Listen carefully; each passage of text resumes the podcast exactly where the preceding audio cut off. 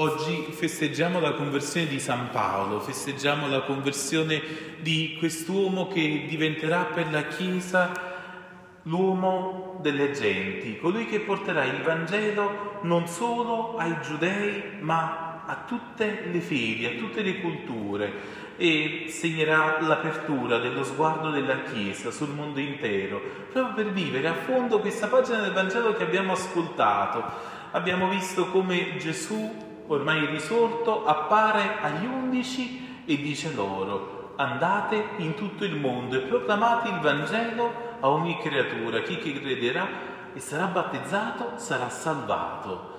Cos'è che Gesù risorto consegna agli apostoli, consegna alla Chiesa? Un compito, quello di non fermarsi nel chiuso del cenacolo, di non fermarsi anche davanti allo steccato della religione giudaica che eh, aveva accompagnato anche la prima comunità cristiana fino a quel momento, ancora di più di allargarsi, di avere un cuore mondo, di vedere tutto il mondo e proclamare il Vangelo a ogni creatura, senza differenze, senza distinzione. E questa apertura passerà attraverso la vita di un uomo, attraverso la vita di un fariseo, di un uomo che si sentiva giusto fino in fondo, che sentiva un grande compito, quello di preservare una sola fede, la fede del Dio di Israele. Si sentiva giudeo fin dalle ossa e si era Mm, lo racconta lui stesso, eh, eh, aveva ricevuto l'istruzione da parte di Gamaliele, da parte di Gamaliele uno dei più importanti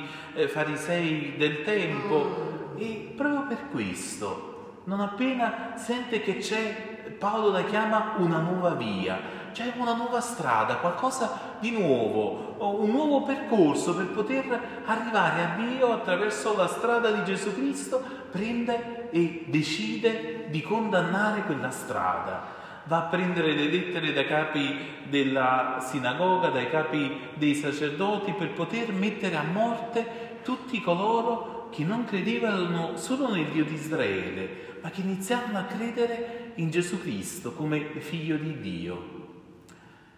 Cos'è che Paolo, anzi Saulo, sente che sta facendo? Per lui sta compiendo un'opera di giustizia. Crede che sta vivendo secondo Dio, che tutti quegli omicidi che sta commettendo li sta commettendo per amore di Dio. Li sta facendo, lui crede, nella giustizia. Non sente che gli vengono addebitati come peccati quante volte anche nella nostra vita facciamo tanti errori, forse tanti anche tremendi, credendo di stare dalla parte del giusto, iniziando casomai a indorare, a mettere eh, tanti drappi di bellezza a ciò che in realtà però non è veramente bello. E Paolo, proprio perché si sente giusto, non lo comprende il Signore si inventa eh, questa manifestazione, questa teofania, questa epifania di Dio per lui, proprio per farlo ritornare a vedere con gli occhi giusti, con lo sguardo sulla realtà. Abbiamo visto che Paolo cosa stava facendo? Stava andando a Damasco perché? Perché a Damasco c'erano altri cristiani che erano imprigionati. Cosa fa? È andato a Gerusalemme, sta prendendo, ha preso le lettere, cioè ciò che gli serviva per condurre questi cristiani che stavano in prigionia a Damasco per portarli a Gerusalemme e per condannarli a morte. E sulla strada del sangue, sulla strada della morte, che Gesù chiama Paolo dicendogli io sono Gesù, io sono colui che tu perseguiti. Abbiamo ascoltato come Paolo cade a terra. Tutti, ci racconta Paolo, videro la mia stessa luce. Cioè tutti hanno fatto esperienza di questa luce, di un evento straordinario, eppure solo io ho ascoltato la voce. Paolo, che credeva di aver ascoltato la parola fino in fondo e di vivere quella legge per la quale lui stava mettendo a morte i cristiani, ci ascolta. Gli altri invece che stanno accompagnando Paolo vedono solo, ma non ascoltano, perché forse non stavano in quell'esercizio di ascoltare la parola. Saulo, benché stesse sbagliando, era attento ad ascoltare la voce del Signore. E il Signore si fa conoscere a Paolo proprio per fargli comprendere ma qual è veramente la strada giusta, veramente conviene eh, condannare questa via nuova oppure conviene sostenerla. E Paolo che fino a quel momento credeva di ascoltare e di vedere bene, sarà condotto fino a Damasco, fino a Gamaliele, il cristiano che poi lo battezzerà cieco, senza vedere. Ha bisogno di una nuova vista, ha bisogno di una nuova prospettiva. Questo è il vero senso della conversione. Noi tante volte crediamo che convertirci sia semplicemente abbandonare ciò che abbiamo vissuto fino adesso. Significa non andare più sulle strade dove credevamo di dover andare. E che ironia della sorte. Paolo, Saulo stava andando a Damasco per uccidere altri cristiani. Beh, Saulo finalmente incontra Gesù, la conversione, se eh, prendere un'altra strada non deve andare più a Damasco, casomai se ne deve ritornare a Gerusalemme, forse deve andare al cenacolo, forse deve andare dagli undici. Invece no, il Signore gli chiede di andare sì a Damasco, ma non a prendere altri cristiani per ucciderli, ma a farsi cristiano. E lì ti sarà detto cosa devi fare. C'è questa voce che accompagna Saulo fino alla sua conversione, fino al suo battesimo e dovrà vivere un cammino al buio, si dovrà fidare degli altri.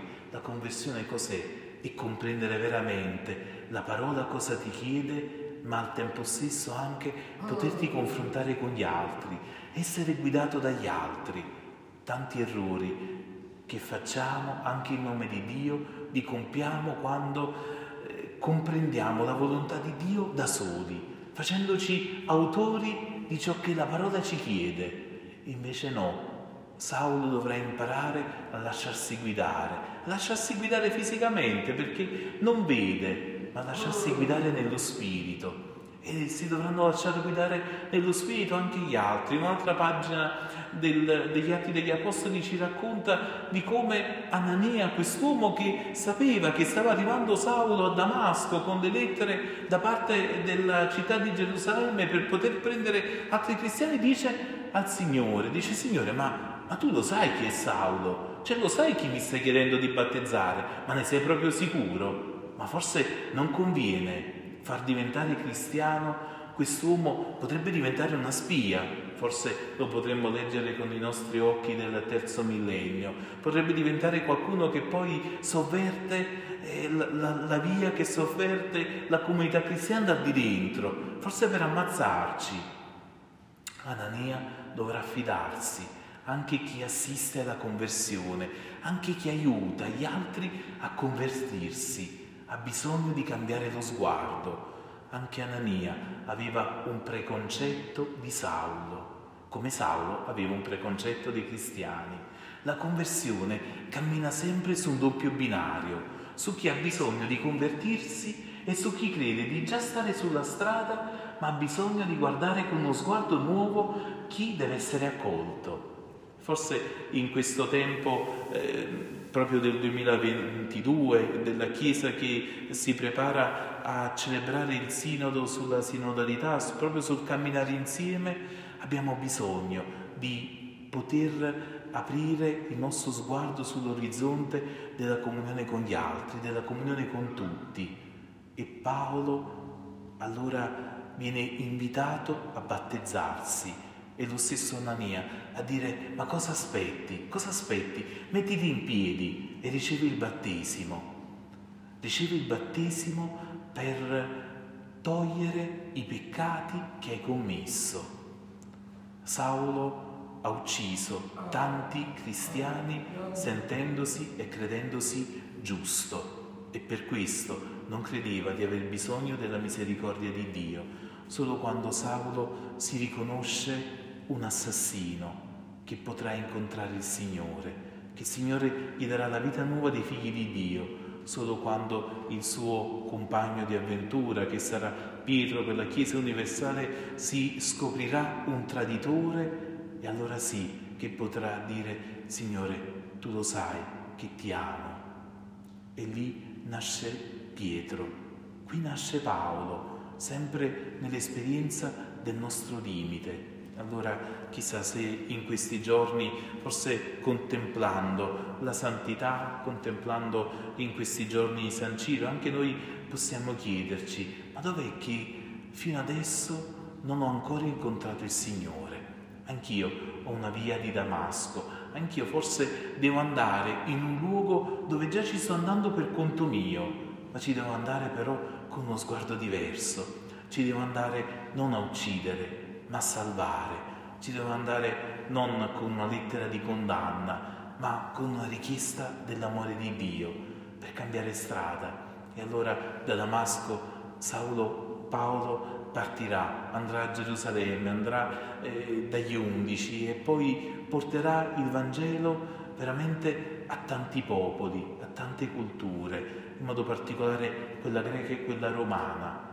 Allora il Signore ci dia la grazia di poter anche noi fare esperienza di questa apertura. Abbiamo ascoltato che Gesù ci dice che ci sono dei segni che accompagnano quelli che credono. Scacciare i demoni, scacciare ogni divisione, parlare lingue nuove, perché ognuno di noi ha bisogno di parlare una lingua diversa rispetto a quella che ha parlato sino ad ora. Abbiamo bisogno di imparare un nuovo linguaggio per poter condividere la gioia e l'amore del Signore. Prenderanno in mano serpenti, cioè si prenderà in mano ciò che fino a quel momento può essere per noi ostacolo e ci può togliere la vita. E se verranno qualche veleno non recherà loro alcun danno. Quante volte crediamo di poter rimanere sotto le botte di coloro che non vivono il Vangelo e e quindi iniziare forse anche noi ad allontanarci dalla via del Vangelo e dire ma forse per difendermi da questa persona che si comporta male con me mi devo comportare peggio. Invece no, il Vangelo ci insegna una cosa, che anche chi ci fa bere veleno, se abbiamo questa parola riusciamo a essere salvi, perché la parola del Vangelo è più grande della parola della miseria di ogni uomo imporranno le mani ai malati e questi guariranno. C'è una guarigione che passa attraverso la carità dei cristiani. San Ciro ce lo ha insegnato nel, eh, nella sua esperienza da medico, imponendo le mani tanti malati venivano guariti per intercessione di coloro che pregano, per intercessione dei presbiteri, per intercessione degli apostoli. Ci sono tante guarigioni allora che bello poter sapere che la nostra vita è una vita guarita, ma non guarita solo per noi stessi, affinché anche altri possano incontrare questa guarigione. Saulo si converte e diventa Paolo quando si riconosce assassino e aiuterà tanti altri a riconoscersi bisognosi di questo amore, bisognosi di questa misericordia. E allora che bello poter pensare che questa festa della conversione di, di, San Paolo noi la festeggiamo perché? Perché dice il girare pagina di quest'uomo, ma dice il girare pagina anche della comunità cristiana. Anche noi dobbiamo a Paolo aver conosciuto il Vangelo, grazie a uno che ha saputo vederci di nuovo, grazie a uno che ha saputo riconoscere i suoi errori, grazie a chi si è manifestato il Signore a lui come colui che veniva perseguitato. Io sono Gesù, colui che tu perseguiti. Ma Paolo non ha mai incontrato Gesù. Gesù non è stato ucciso da Paolo, ma è Gesù che si riconosce nella comunità cristiana, che si riconosce in ognuno di noi e sente che quella persecuzione che Saulo stava vivendo contro la comunità cristiana, la viveva contro di lui. E allora che bello poterci sentire parte del corpo del Signore. siamo sue membra. Lo ascoltavamo domenica nella seconda lettura. Ma che bello poter ricevere questa grazia l'essere salvati, l'essere guariti, perché corpo del Signore e al tempo stesso essere attenti in ciò che facciamo contro gli altri, perché se perseguitiamo gli altri stiamo perseguitando il Signore.